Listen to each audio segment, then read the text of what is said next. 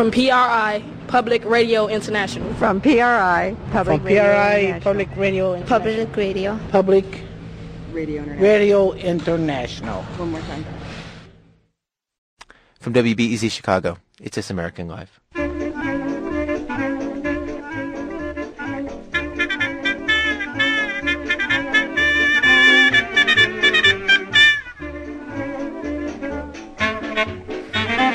Well, it was Danielle's cousin Lynn who said it best. She said that Danielle and I had put ourselves into the kind of situation that one thousand comedies had been built on. Situation comedies, screwball comedies, every kind of T V, theater, movie, drama thing. We, we had done that. We had done that to ourselves. And how did we not, how did we not know? Here we were, Danielle and I. We used to be involved, and it was our first time together as just friends.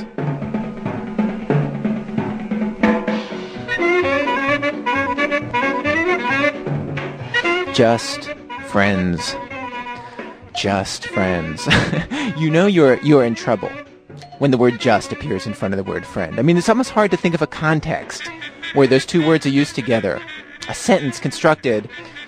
Unless using the word just in some radically different way, like, I think the just, I think the verdict was just. Friends may disagree. Like, if there's a, you know, if they have nothing to do with each other, maybe, maybe it's okay. But, but, but, but. Because, because automatically, you know, it implies a negotiation's happening. Just friends. Friends, friends is like a state of being. Friends is like, you know, there's a road, there are houses, people are friends, you know? So when you put just in front of it, it su- suggests the imbalance. And that's where you get the screwball comedy aspect.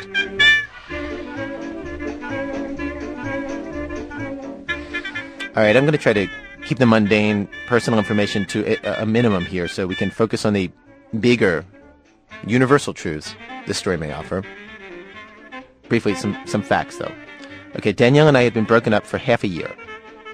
And she lived in New York City, I lived in Chicago, and we talked on the phone several times a week. In other words, that kind of um, weird post-relationship situation where, you know, there's no more sex, but you sort of depend on each other for all your emotional needs. So, you, you know, kind of all the work of the relationship, but none of the sheer physical pleasure. That's kind of, that was our thing. Anyway, so two days before I came to New York City to visit friends there, real friends. Not just friends, just normal friends. And Danielle, she informs me that there's a guy that she had started dating. I like him, she said. I really like him. And then, two days later, I found myself in New York City.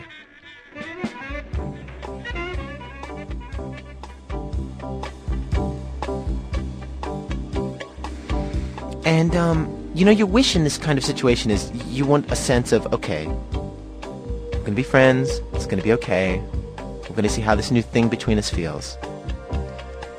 And um, we're trying to hang out and be buddies, you know. And that's how we ended up in Saks Fifth Avenue, where the first moment of our screwball comedy weekend occurred. So, you know, we're walking through that big, cold floored Fifth Avenue store and the mannequins everywhere and Anne Klein and Anne Klein two and Anne Klein Contemporaries. There are actually three different Anne Klein departments at Saks Fifth Avenue and all the other designers. And it wasn't too crowded and it wasn't too empty, and she was walking ahead of me. Just a step or two ahead of me, never quite meeting my eye. And I realized, oh, that's why this has been for like an hour or two, isn't it? When we were walking up the street, it was like that. She wasn't quite meeting my eye. She wasn't quite talking to me. She was like, she was holding a certain um, emotional distance. And that's the thing that gets to you. It's not the big picture. No, we're not together. No, we have no future together. It's the little picture. No. Won't be my eyes anymore.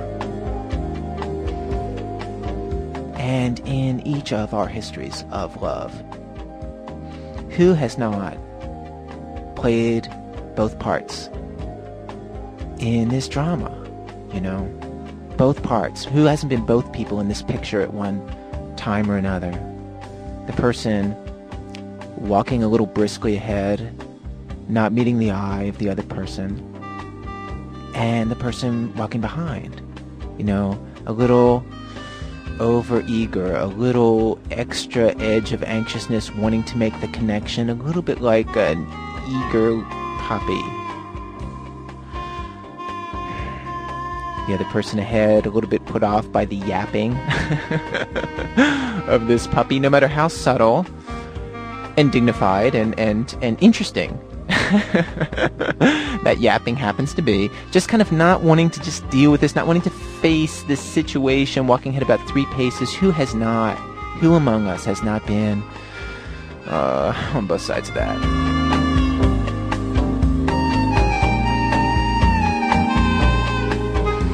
So she's looking for clothes, and she has this new guy she's seeing, and she's carrying the clothes, and we're looking for a dressing room, and we find a dressing room, and we stand outside the dressing room, and it's it's an automatic setup situation. Do do I come into this dressing room and watch you try it? She's like, I want you to see these clothes. Okay, do I come into the dressing room? There's something inherently odd and awkward about not coming in, because I mean, what, you know, what what is in there that I have not seen before? But there's something um, inherently awkward about coming in as well, you know, because things have changed. Either way, there's a there's a problem. So we stood there in the door, on the door of this dressing room, and and composed the orbits that were riding against each other, right? We we looked at the two little orbits and decided, okay, I'll go in.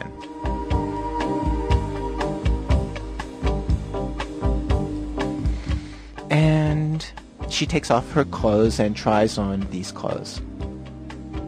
And the clothes she has gotten are the following.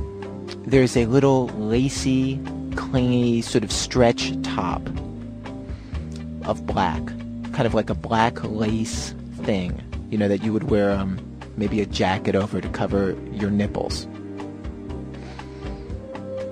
And uh, so she's got that on.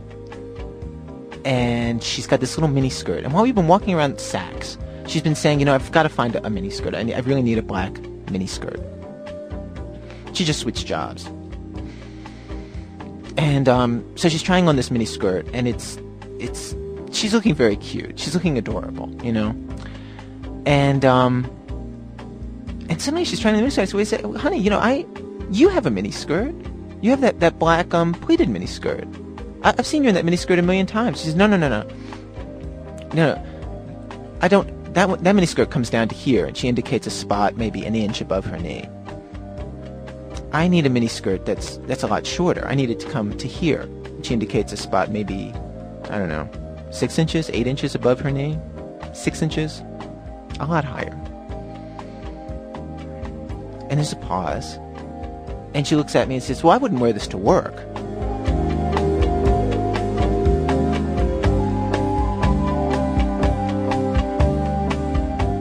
So I start to think to myself, what am I doing here? who, who are these clothes for? And I picture um, the guy who she's going out with. And I picture pretty much him looking at the clothes, her trying to look cute in the clothes, her looking very cute in the clothes. I pretty much, pretty much kind of picture everything you can kind of picture. And um, I sit, I'm sitting down on the chair, this little chair in the dressing room. And um, so there's Danielle, looking adorable in her little clothes and kind of absorbed in looking at it this way and that. And I'm going to try to describe the gesture that occurs next. Imagine uh, me, a tallish sort of guy, slumped in this chair, sort of leaning back in this chair in this dressing room. And I, and I hope I can convey this over the radio, what the motion she does next. I'd been feeling like she kind of wasn't seeing me. You know, when we were walking around the store, I felt a little bit ignored, like not seen. And I'm sitting in the dressing room thinking, you know, I, I should really leave this dressing room. I don't really need to see this right now. And just as I'm thinking this thought, she takes off the miniskirt and she just kind of tosses it onto the chair as if it were an empty chair. But in fact, I'm sitting on it. So she just tosses the skirt onto me.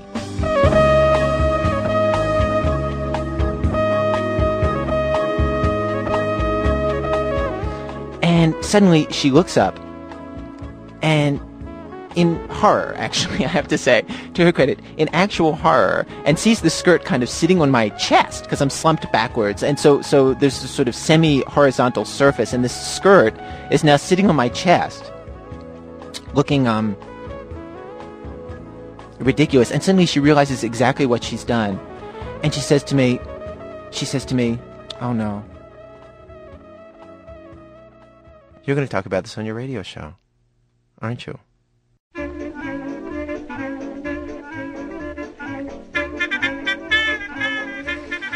Well, of course, this is my radio show. It's This American Life. I'm Ira Glass. And by the way, I did get Danielle's permission to talk about this on the radio. Otherwise, I would not be here talking about it with you today. Each week on our program, of course, we choose a theme. Today's theme is Get Over It. We bring you three stories of people who have a hard time letting go of the past. Act one of our program, the act we're in right now, is nonfiction. Act two is fiction. Act three is a little documentary. And I bring up what happened between me and Danielle because I think that she and I um, stumbled upon a few things that happen universally in the get over it situation. For, for one thing, one of the most delicate aspects of this situation is um, how much information do you want about your ex-girlfriend's new boyfriend, you know, or your ex-whatever's, you know, new whatever. My friend um, Julie told me a story in warning that went as follows. She had hungrily devoured every piece of information she could get about one of her ex-boyfriend's new girlfriends. And at one point he told her that the girl had a dog. And somehow that detail made Julie crazy. It made her feel like, oh my God, this is a person with her life worked out completely. This is a person whose life is so much better than mine. This this person has a dog, which means that they have a life that can surround a dog. And the fact that they have a dog means that they're a person capable of love. And it means that they're a person in a stable situation with a home where they can have a dog. And and suddenly everything came into question about him and her and the girl, and I wanted to avoid that. But I wanted information. And I don't know exactly why, but it was there was a powerful herd of stampeding horses within me wanting information. And and I found myself asking questions. And I, I know, listen very carefully to these questions. Listen very carefully, Ira, because whatever it is that you're asking will indicate something about yourself, and the order you ask them will indicate something. You can learn something here. And I listened to this. I said to myself, okay, how old is he? And he's twenty-eight. And okay, that one made sense. It kind of the age difference between Danielle and I had been kind of a big issue, and so I was trying to gauge kind of where this new guy fit into the geography of that old familiar landscape. See, that's part of what this is about. You know, you have this this map of an emotional city that you've built with another person, and you want to figure out, well, where are they on the map now, you know? So my second question was going to be, so what's he do? What's he do for a living? Like, you know, but you know how every now and then you'll read an article or somebody at a party will say, you know, isn't it shallow? They'll say, isn't it shallow? Isn't it shallow that when people want to know about other people, the first question they ask is, what do they do for a living? Isn't isn't that so shallow? Doesn't that indicate what a shallow group of people we are? And I thought, you know, I don't want to fall into that trap. You know, I don't want to fall into that trap of just equating people with with with their jobs. You know, you don't want to think we are our jobs. You know, that's just a, a shallow so I, so I sort of thing. So I sidestepped that question and came up with another question. The question I found myself asking, I don't know where this came from, was, is he a Jew?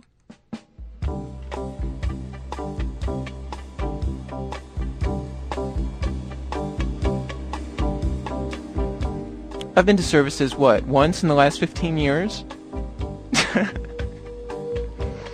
Is he a Jew? I think what I meant by it was, um, is it, you know, is he a member of my tribe? Is he like me? Is he like me, honey? Honey, you're seeing somebody else. Is he like me? He must be like me if you're seeing him, right? The only person you could be interested in is me, so he must be like me. Uh, he, he was not a Jew.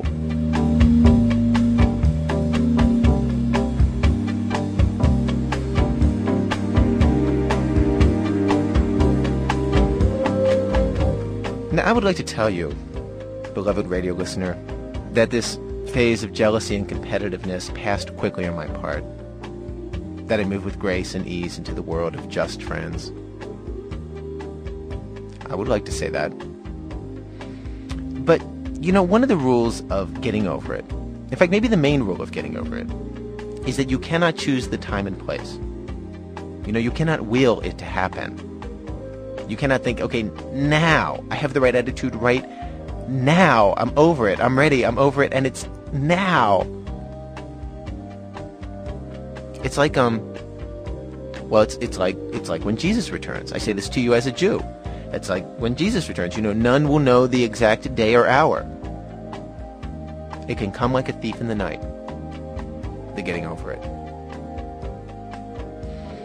Well, coming up in, in just a little bit, another story of somebody trying to get over it, trying to will himself to get over it, with exactly as much success as you would expect anybody to have who tries.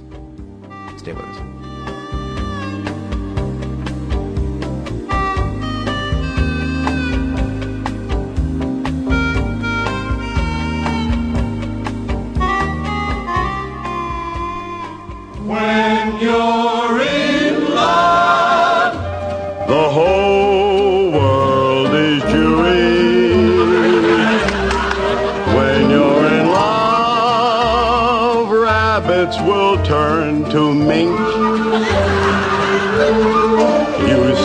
Fly, you wink and feel so chipper.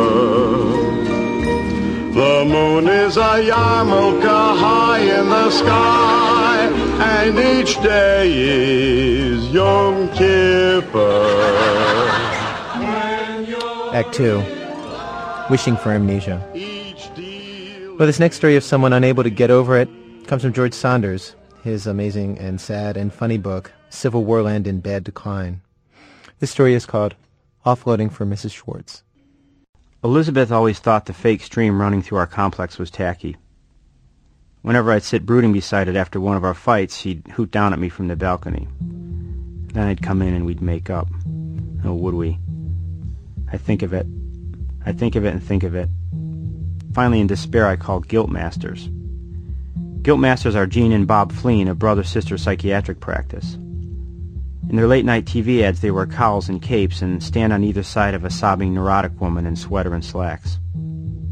By the end of the bit, she's romping through a field of daisies. I get Jean Fleen.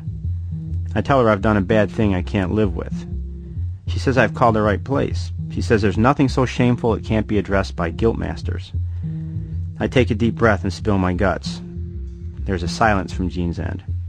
Then she asks, can I hold? Upbeat music comes on. Several minutes later, Bob comes on and asks, can they call me back? I wait by the phone.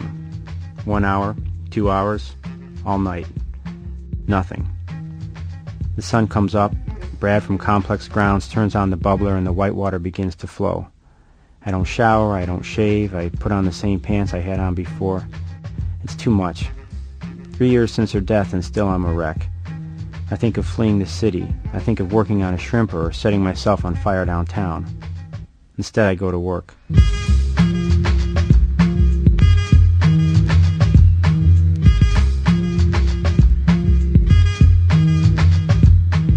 spite of my problems, personal interactive holography marches on.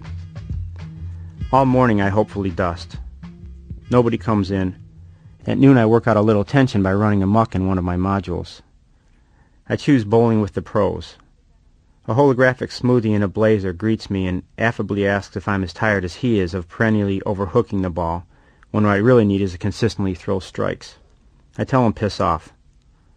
In a more sophisticated module, he'd ask why the hostility, but my equipment's outdated, and instead he looks confused and tries to shake my hand.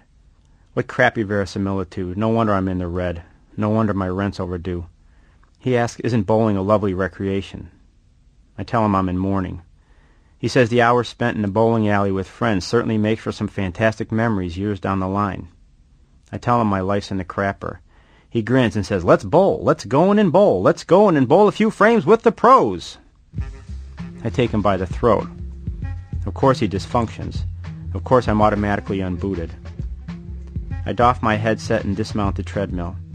Once again, it's just me and my failing shop. Once again, the air reeks of microwave popcorn. Once again, I am only who I am.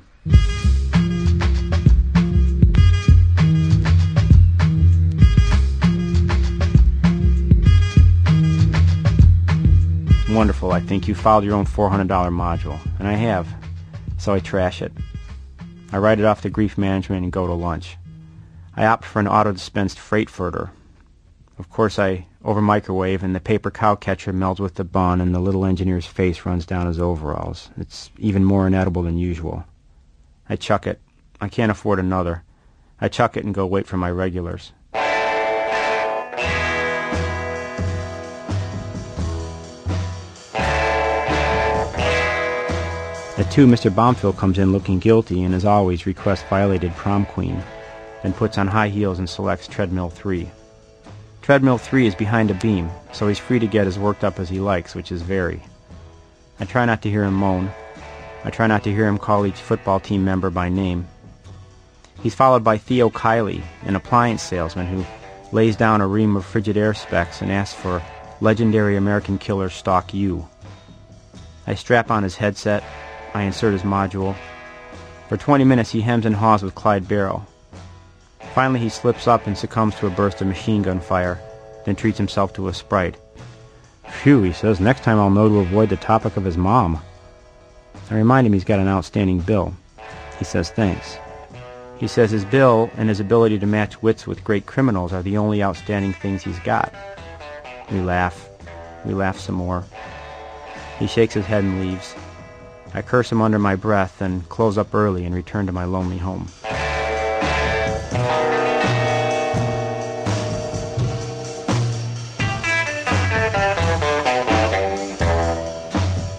Next day, Missus Gaither from corporate comes to town.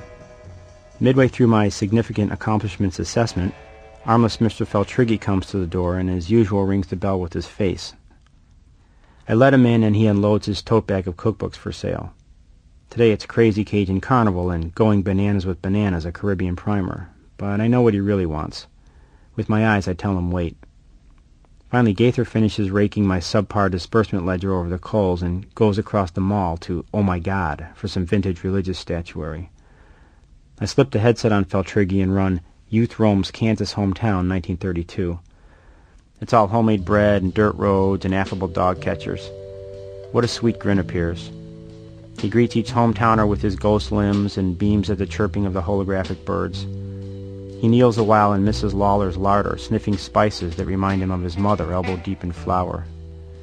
He drifts out to the shaded yard and discusses fascism with the Iceman near some swaying wheat. His posture changes for the better. He laughs aloud. He's young again, and the thresher is yet to claim his arms. Gaither comes back with a Saint Sebastian cookie jar. I nudge Feltriggy and tell him that's all for today. I take off his headset, and he offers me a cookbook in payment. I tell him forget it. I tell him that's what friends are for. It's seventy bucks a session, and he knows it. He rams his head into my chest as a sign of affection. That type of a present surely acts to deflate revenues, Gaither says primly as Feltriggy goes out. No lie, I say, that's why I nearly beat him up every time he comes in here. I'm not sure that's appropriate, she says. Me neither, I say, that's why I usually don't really do it. I see, she says, let's talk briefly about personal tragedy. No one's immune, but at what point must mourning cease? In your case, apparently never. I think you never saw Elizabeth lanky and tan and laughing in Napa. I like your cookie jar, I say. Very well, she says, seal your own doom. She says she's shocked at the dryness of my treadmill bearings and asks if I've ever heard of oil. She sighs and gives me your number at the Quality Inn in case I think of anything that might argue against franchise agreement cancellation. Then out she goes, sadly shaking her head. It's only my livelihood. It's only every cent Elizabeth left me. I load up my mobile pack. I select my happiest modules. Then I go off to my real job, my penance, my albatross.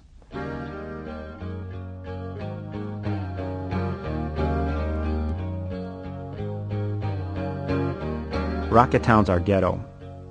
It's called Rocketown because long ago they put up a building there in which to build rockets, but none were built, and the building's now nothing, which is what it's always been, except for a fenced-off dank corner that was once used to store dilapidated fireplugs and is now a filthy daycare for the children of parents who could care less.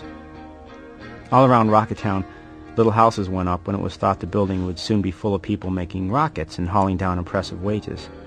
They're bad little houses, put up quick, and now all the people who were young and had hoped to build rockets are old and doddering and walk by the empty building mumbling, why, why, why? In the early days of my grief, Father Luther told me to lose myself in service by contacting Elderade Incorporated. I got Missus Ken Schwartz. Missus Ken Schwartz lives in Rocketown. She lives in Rocketown remembering Mister Ken Schwartz and cursing him for staying so late at Menlo's ten-pin on nights when she forgets he's been dead eighteen years. Missus Ken Schwartz likes me and my happy modules. Especially she likes Viennese waltz. Boy, does she. She's bedridden and lonely, and sometimes in her excitement bruises her arms on her headboard when the orchestra starts to play. Tonight she says she's feeling weak. She says she used to be a different person and wishes she could go back to the days when she was loved. She mourns Fat Patrice and their jovial games of old maid. She mourns the front yard oak the city felled without asking her. Mostly she mourns Mister Ken Schwartz. I pull out all the stops. I set color on high contrast. I tape sensors to her lips and earlobes. And I activate the royalty subroutine. Soon the prince is lavishing her with praise. Soon they're sneaking off from the ball for some tender words and a kiss or two on a stone bench beside the Danube. Soon I'm daubing her eyes with tissue while she weeps at the beauty of the fishermen bowing from their little boats as they realize it's the prince himself trying to retrieve her corsage from the river. I make tea. I read my magazine. Finally, I stroke her forehead while humming Strauss and slowly fading the volume. You, she says, smiling sweetly when she's all the way back, you're too good to me. No one could be too good to you, I say. Oh, you, she says, you're a saint. No, I think I'm a man without a life due to you. Then I feel ashamed and purposely bash my shin against the bed frame while tucking her in. I get her some juice. I check her back door lock. All around the room are dirty plates I've failed to get to the sink, and old photos of Mister Ken Schwartz assessing the condition of massive steam boilers while laughing confidently.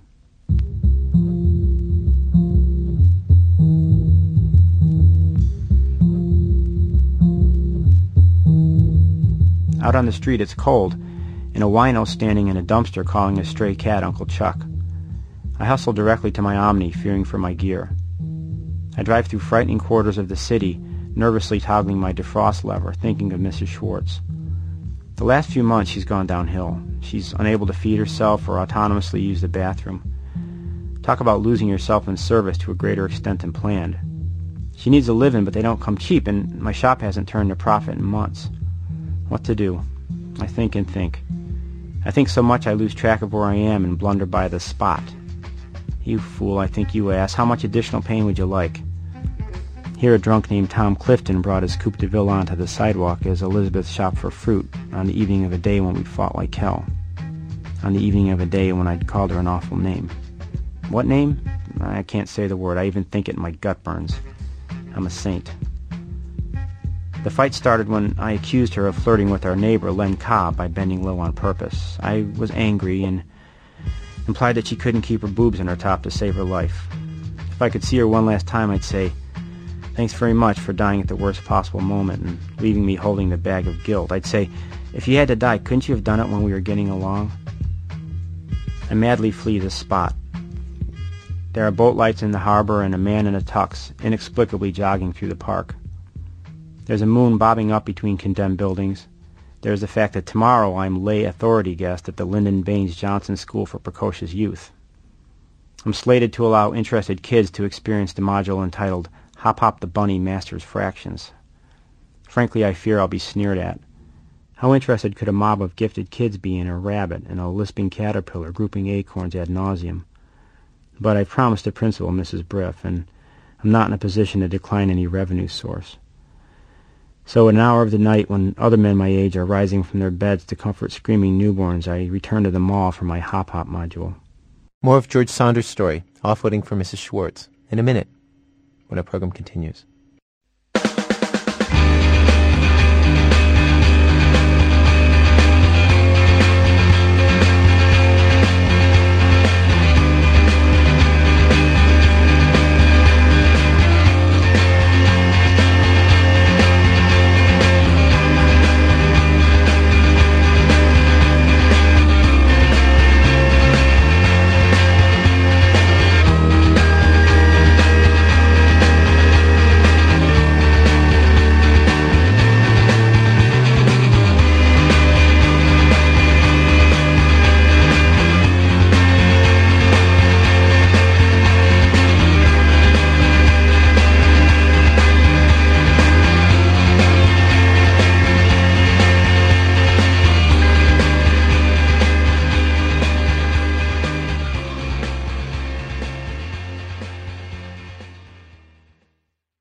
This American Life, I'm Ira Glass. Each week on our program we choose a theme and invite a variety of writers, performers, and documentary producers to tackle that theme. Today's theme, get over it. We continue now with George Saunders' story of a man who has not gotten over the death of his wife. It's late at night. He's stopping back at work to pick up modules of Hip Hop the Bunny Master's fractions to take to the School for Precocious Youth the next morning.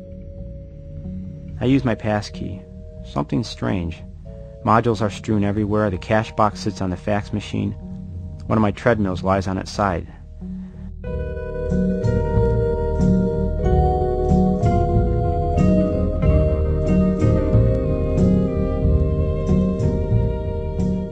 How's all this fancy equipment used?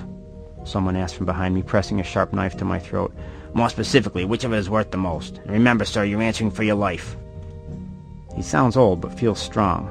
I tell him it's hard to explain. I offer to demonstrate. He says do so, but slowly. I fit him with a headset. I gently guide him to a treadmill, then run Sexy Nurses Scrub You Down. Immediately his lips get moist.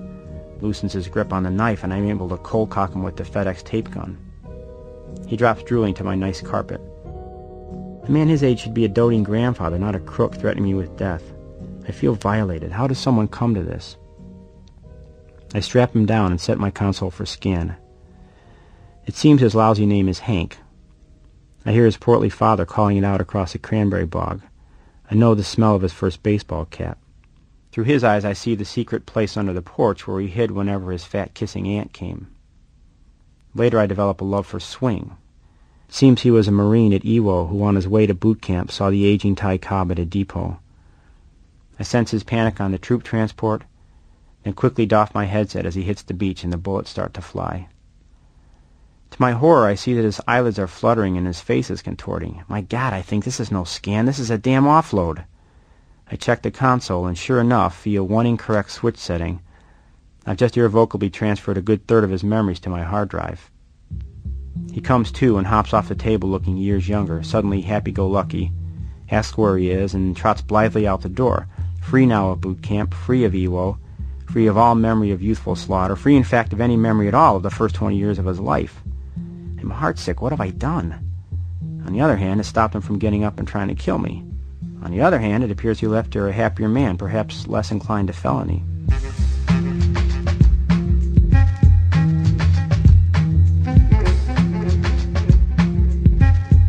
I grab my hop-hop module. On the cover is hop-hop, enthusiastically giving the thumbs up to an idealized blonde boy lifting an enormous four into a numerator. As if being robbed weren't enough, first thing tomorrow morning a room full of genius kids is going to eat me alive. Then, crossing the deserted food court, I get a brainstorm.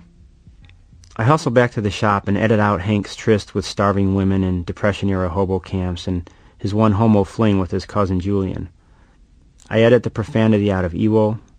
I edit out the midnight wanks, the petty thefts, the unkind words, all but the most inoffensive of the bodies of his buddies on the pale sand beach.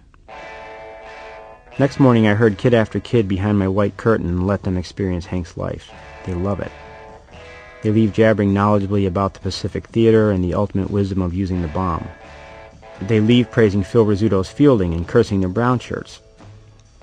They pat old Mister Panchuco, the geriatric janitor, on the back and ask him what caliber machine gun he operated at the Bulge. He stands scratching his gut, stunned, trying to remember. The little Klotchko twins jitterbug. Andy Pitlin, all of three feet tall, hankers aloud for a camel. Missus Briff is more than impressed. She asks what else I have. I ask what else does she want. She says, for starters, how about the remainder of the century? I tell her I'll see what I can do.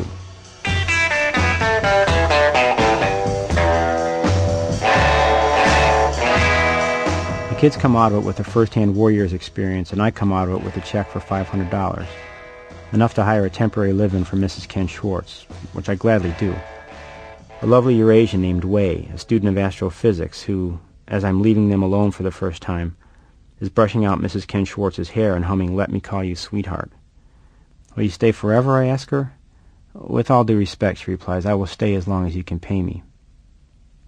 Two weeks later, Briff's on my tail for more modules and Weighs on my tail for her pay. I tell Missus Ken Schwartz all during one of her fifteen-minute windows of lucidity. When lucid, she's shrewd and bright. She understands her predicament. She understands the limitations of my gear. She understands that I can't borrow her memories, only take them away forever. She says she can live without the sixties. I haul my stuff over to her place and take what I need. I edit out her mastectomy, Ken Schwartz's midlife crisis and resulting trip to Florida, and her constant drinking in his absence. I stick to her walking past a protest and counseling a skinny girl on acid to stay in school. It's not great, but I've got a deadline. I call it America in Tumult. The older generation looks on in dismay. I have it couriered over to Briff, dreading a response, but to my amazement she sends a cash bonus. She reports astounding increases in grandparental bonding. She reports kids identifying a mercury cougar with no prompting and disgustedly calling each other Nixon whenever a trust is betrayed. Thereafter I retain Way on a weekly basis by whittling away at Missus Schwartz's memories. I submit Pearl Harbor, Week Prior to Infamy. I submit The Day the Music Died, Buddy Holly Remembered, which, unfortunately, is merely Missus Schwartz hearing the news on a pink radio, then disinterestedly going back to cleaning her oven. Finally, Briff calls, hacked off. She says she wants some real meat. She asks, how about the entire twenty as a personal favorite of hers? She's talking flapper. She's talking possible insights on prohibition. I stonewall. I tell her, give me a few days to exhaustively check my massive archive. I call Missus Ken Schwartz. She says during the twenty she was a lowly phone operator in Pekin, Illinois. She sounds disoriented and wearily asks where her breasts are. Clearly this has gone far enough. I call Briff and tell her no more modules. She ups her offer to three thousand dollars a decade. She's running for school board and says my modules are the primary arrow in her quiver. But what am I supposed to do? Turn Missus Schwartz into a well-cared-for blank slate? Start kidnapping and offloading strangers? I say a little prayer. God, I botched this life but good. I failed you in all major ways. You gave me true love, and I blew it. I'm nothing, but what have you got against Missus Ken Schwartz? Forgive me. Help me figure this out. And then in a flash, I figure it out.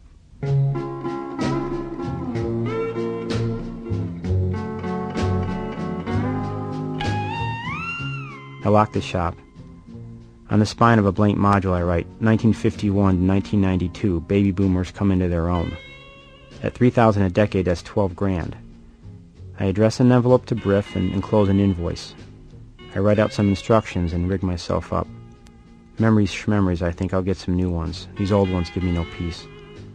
Then I let it rip.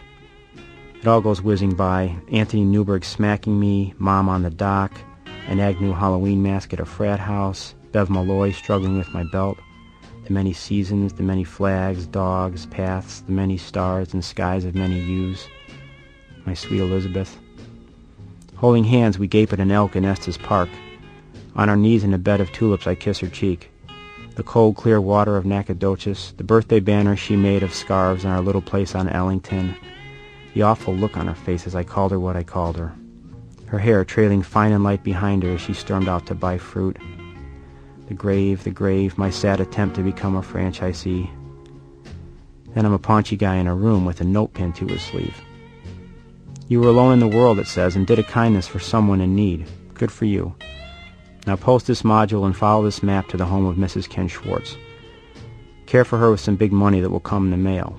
Find someone to love. Your heart has never been broken. You've never done anything unforgivable or hurt anyone beyond reparation. Everyone you've ever loved, you've treated like gold.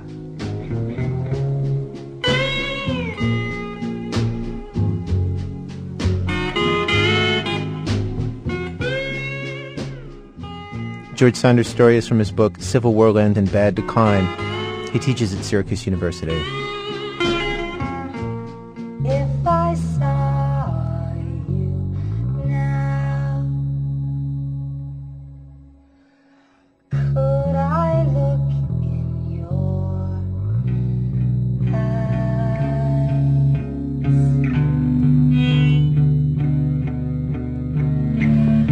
you think of me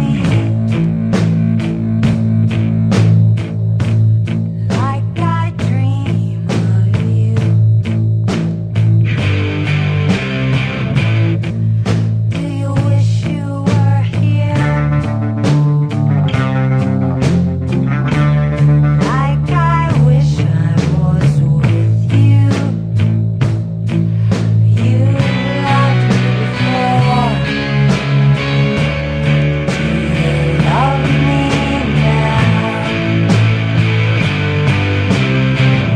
now? Act three, Finding Amnesia. Who among us, wanting to get over it, has not wanted amnesia? But you know, one thing about amnesia, one frustrating thing, is that it seems to happen a lot more in television and movies and novels than it ever does in real life. I have here uh, an article from uh, Romantic Times Magazine, April of nineteen ninety-six. They list here forty different romance novels that are on the shelves now where amnesia is the plot line. But does it really happen? Have you ever met anybody who it happens to? Well, we asked reporter Scott Carrier in Salt Lake City to find out if it does really happen. The idea was to find someone who had amnesia and ask them what it was like in real life. I was warned that it might be difficult to locate such a person, that the affliction may, in reality, be quite rare, but that there was at least one known amnesiac living in Tennessee and another in Pennsylvania. The particular cities and addresses could be found if necessary. Nonsense, I said. I'm surrounded by amnesiacs. This city breeds forgetfulness. There must be five or six amnesiacs in the neighborhood around my office alone. I accepted the offer, thinking it would be an easy assignment.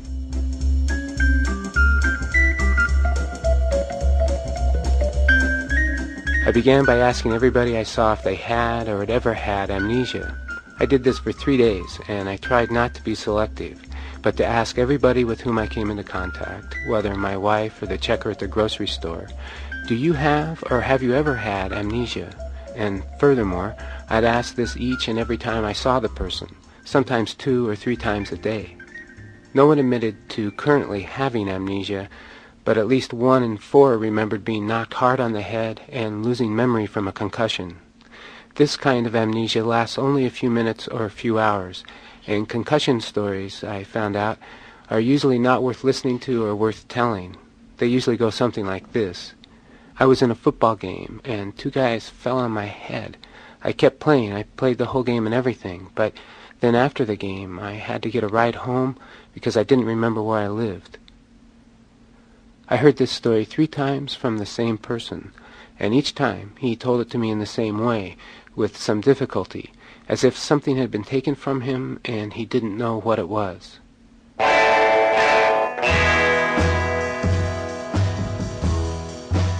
Two people admitted to suffering from drug-induced amnesia. One had a drinking problem, the other was myself, as due to the fact that when I was nineteen, I ate a big psilocybin mushroom right off the ground in the mountains of Colombia, South America, and spent four or five hours where I didn't know my name, where I was, or why. I was hallucinating wildly, the sky exploding, the ground bubbling up under my feet, the trees and bushes were throwing off little packets of flame and brightly colored orbs. I wandered around and around in a cow pasture, holding my hands over my eyes, delirious. And then a man in a jeep picked me up, and I thought he might be my father, and I thought I knew what he was saying, but I didn't know what language he was speaking. And we went to his house and watched a soccer game on television while his wife, who I thought might be my mother, served us coffee from a metal tray. And then I was back out on the road, and I walked up to a park and sat down and drew a picture of myself in a notebook. And below the picture, I wrote these words, "I'm still here." If this gave me any insights into what amnesia is like, real amnesia, I don't remember what they are.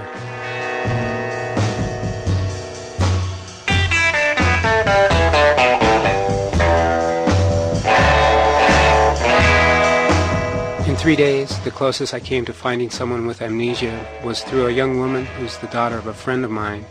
She's a physical therapist, and one of her patients had had her head smashed in a car accident. Her amnesia is kind of the opposite of what we normally think about.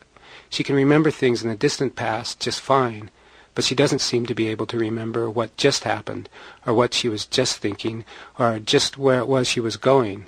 So she can't, for instance, drive a car or even ride a bus. I asked my friend's daughter if I might be able to talk with this woman, and she said, "Well, I guess so, but you might have a better conversation with her dog." I came back to my office feeling a little down. Finding an amnesiac was proving to be more difficult than expected. I decided to seek professional help. I got up out of my chair and walked across the hallway and knocked on the door of Doctor Jeff Harris, psychologist. I think there was a guy that went through it when I was in Vietnam.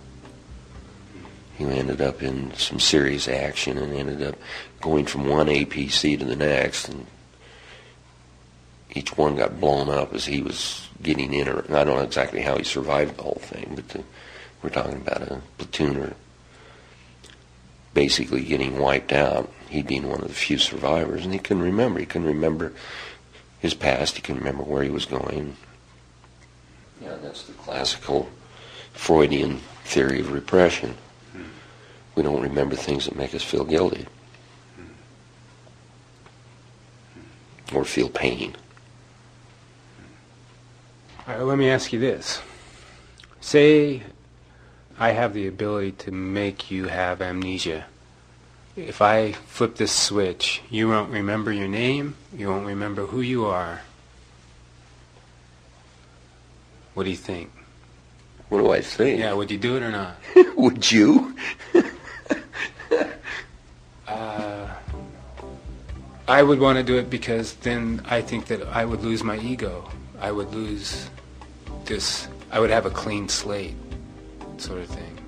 And it would, if all of a sudden you sat here and you couldn't remember why you're holding this microphone or who I am or why you're talking to me, uh, to say it was disoriented would be, that, that'd be too mild. I think if I would be smart enough to realize this is a gift. I mean, there's two choices. Either you realize that it's a, like a gift, or you completely freak out. One or the other. You're talking as if, you know, you wake up in the morning, you don't know where you are, who you are, where in the hell you're going, and you're happy with it? Give me a goddamn break. That still seems attractive to me. It still seems like it might be a good thing. To be to be put in a situation where I have to admit that I'm completely lost. It seems like... Oh, I think you already are, Scott.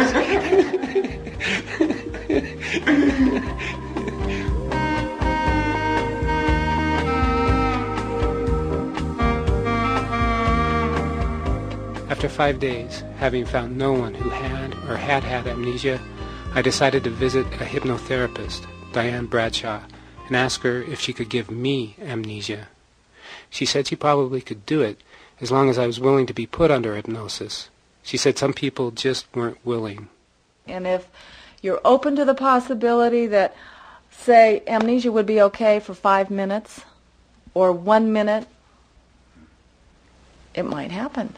Well, I, I'm up. I'm open to even a day. If that's, would that be a bad idea?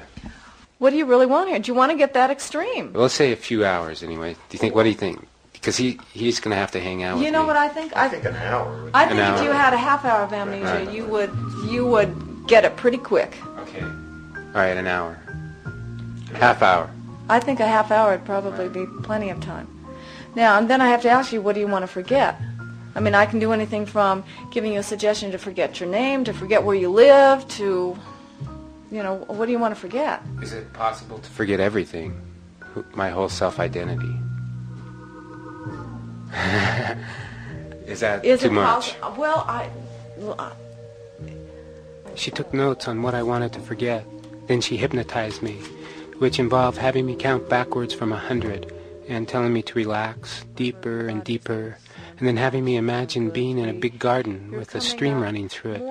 And she said if I drank from the stream, I'd forget my name and where I was, and also the name of my friend who'd come with me.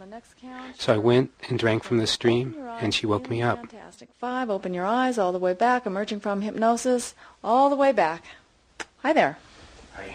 How you doing? Good. Feels pretty good, doesn't it? It was it was pleasant. Yeah. It was fun. Yeah. But I think I can remember. I'm what sorry. Is it? And what is it you can remember? What town do you live in? Salt Lake. Uh-huh. Sorry. And what have you been doing today? Um, working on this story. Uh-huh. And what's his name over here? Trent Harris. I'm sorry, man. I, I, I tried. I did. I tried.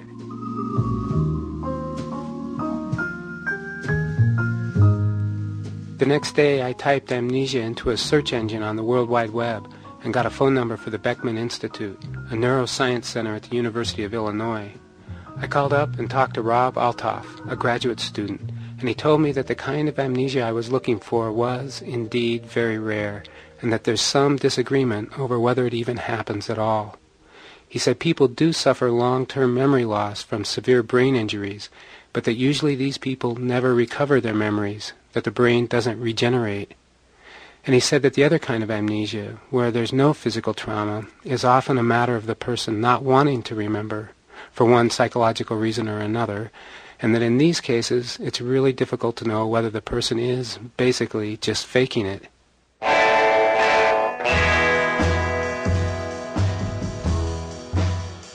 Talking to Altoff made me wonder if amnesia, the kind we see on T V and in the movies, where a character gets hit on the head with a coconut, loses his self-identity, then spends the rest of the story rediscovering it, or getting bonked on the head by another coconut, whether this is really just a story that we want to be true, that we somehow want to believe in it.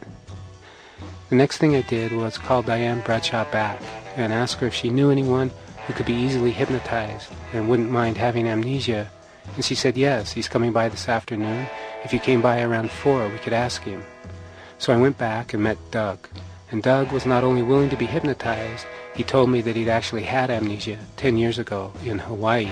I was on my way from... Uh Haleiwa, which is the north shore of Hawaii, and I was on my way into uh, Waikiki, and there was a guy standing on the side of the road that had a towel wrapped around his head and had chicken blood, or I don't know what kind of blood, but it, I, he pulled over, he kind of waved me over, and I pulled over my Volkswagen van, and a bunch of guys came out of the cane field, and they just, they beat me. They beat me senseless. They broke almost every rib on the one side, Uh, punctured my lung with one of the ribs, punctured my lung, uh, broke my jaw, um, broke my nose, and uh, robbed me. I was out. And they took me to the hospital, and I didn't regain consciousness for over twenty days. twenty, twenty-one days was when I finally woke up. So what was it like when you woke up? Um, I was scared. I've never been that scared in my life. You know, I just didn't know what, how I got to where I was or who I was. And then as soon as I started to feel comfortable, just even a little bit comfortable, then I kind of was excited about, want, I mean, I wanted to know everything. I wanted to know what this was and, you know, just everything. Because food was, that was really wild. When they brought me ice cream, I was, whoo-hoo, boy, this is good. Like this, bring more of this. So you couldn't remember food, you couldn't remember how, words even. What kinds of things could you remember? Um, I remember I talked kind of a baby talk kind of thing, where it was a broken, um, making words. My mind would, would think the word, but it wouldn't come down to my mouth, and I would kind of like, like that.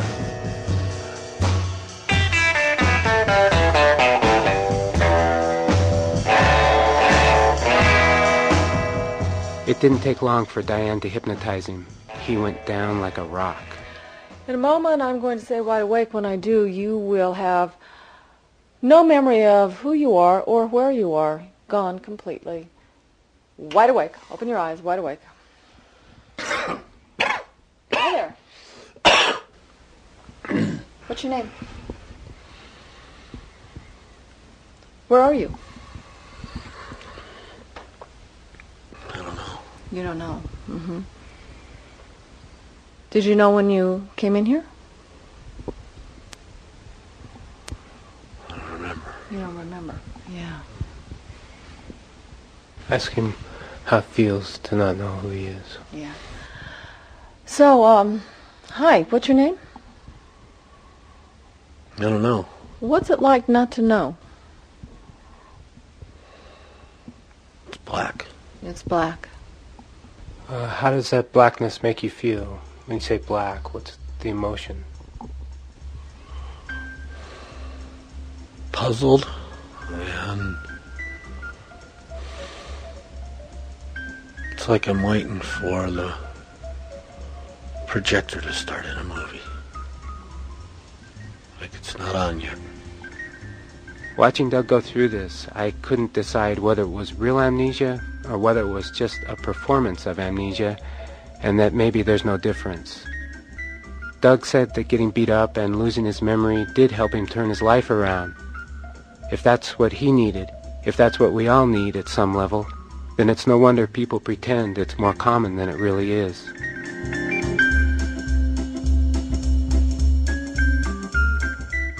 Scott Carrier lives in Salt Lake City.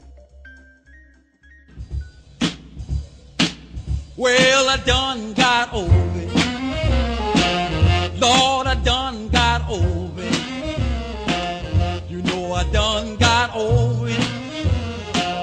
Well, I done got over it. Well, I done got over it. I done got over at last. Well, our program was produced today by Elise Spiegel and myself, with Peter Clowney and Nancy Updike, senior editor Paul Tuff, contributing editors for this show, Margie Rockland, Jack Hitt, and Consigliere Saraval. Thanks to Elizabeth Meister, who runs our website. Special thanks today to John Connors and the Blues Before Sunrise Radio Network, Mister Steve Cushing, for musical help. To buy a cassette of this or any of our shows, call us here at W B E Z in Chicago, three one two, eight three two, three three eight zero. Well, you know, you can listen to most of our programs for free on the internet at our website, w w w dot this life dot org. This American Life is distributed by Public Radio International. Funding for our show has been provided by Amazon dot com, helping you find your next favorite book with over thirteen million titles online at Amazon dot com. Other funding comes from the Capital Group companies, investing for individuals and institutions throughout the world, and sponsor of the American Funds group of mutual funds, and from the Corporation for Public Broadcasting, the National Endowment for the Arts, and the Albert A. List Foundation. W B E Z management oversight by Tori Malatia. And what exactly is management oversight? I edit out the midnight wanks, the petty thefts, the unkind words. I'm Ira Glass. Back next week with more stories of This American Life. Well, I done got over it. I done